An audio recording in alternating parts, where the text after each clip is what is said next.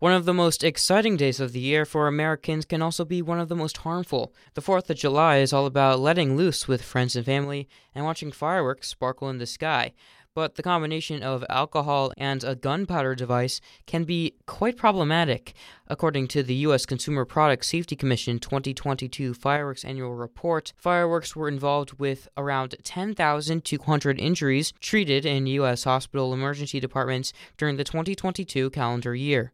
Director of Community Emergency Medicine at the UF Department of Emergency Management, Dr. Matthew Shannon, says emergency rooms see many of these accidents on Independence Day, especially post COVID lockdowns. Have a lot of people that want to get out, want to enjoy the July 4th holiday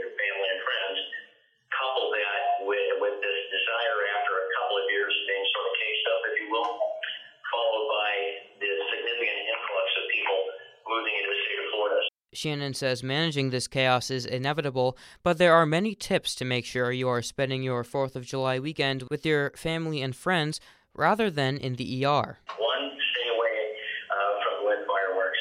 Watch and observe them from a distance. Two, keep children away. I think that's crucial.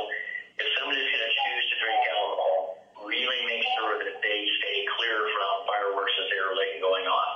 Then the last one, I think it's important, but really keep a water source handy he says having a water source available is important for possible burn injuries or if anything catches on fire.